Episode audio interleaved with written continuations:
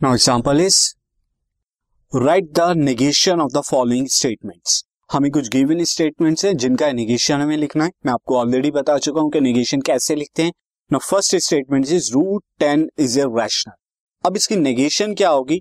And then मैं बाकी दो भी बता देता हूँ। मैं आपको the sum of three and four is eighteen and the next one is Asia is a continent this now see for the first one here Now for the first one, if I write that root 10, this is root 10, root 10 is a rational. अब सबसे पहले तो इसे denote करा देते हैं और मैं डिनोट यहाँ पे करा देता हूँ से फ़र्स्ट वन को पी से। पी से मैं डिनोट करा देता हूँ फ़र्स्ट वन को। अब इसका नेगेशन क्या होगा? यानी negation of P negation of P is root ten is not a rational ये रैशनल नहीं होगा. दिस या इसी बात को एक और तरीके से लिखा जा सकता है और it is false it is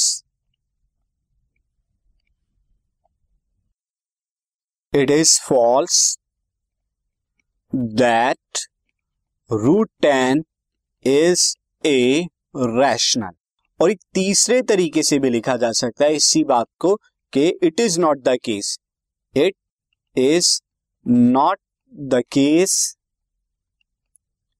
that root ten is a rational तो आप किसी भी तरीके से लिखें, ये आपका नेगेशन हो जाएगा। नाउ सेकेंड वन को अगर हम देखें सेकेंड वन में the sum of three and four is eighteen तो अगर मैं इसको डिनोट करूँ क्यू से the sum of three and four is eighteen तो इसका नेगेशन क्या हो जाएगा? अगर हम नेगेशन की बात करें negation of Q the sum of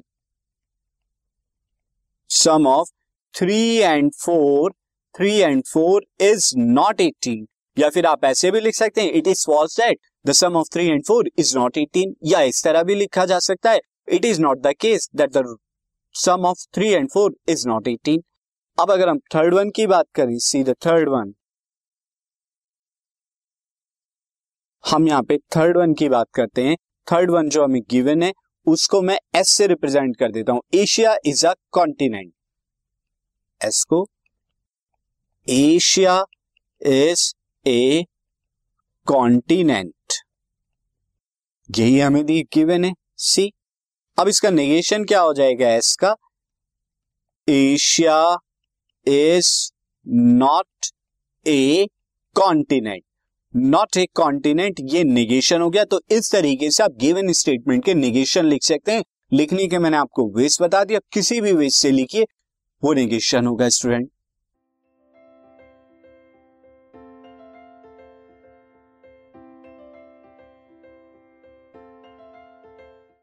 this podcast is brought you by Hubhopper शिक्षा अभियान अगर आपको ये पॉडकास्ट पसंद आया तो प्लीज़ लाइक शेयर और सब्सक्राइब करें और वीडियो क्लासेस के लिए शिक्षा अभियान के यूट्यूब चैनल पर जाएँ।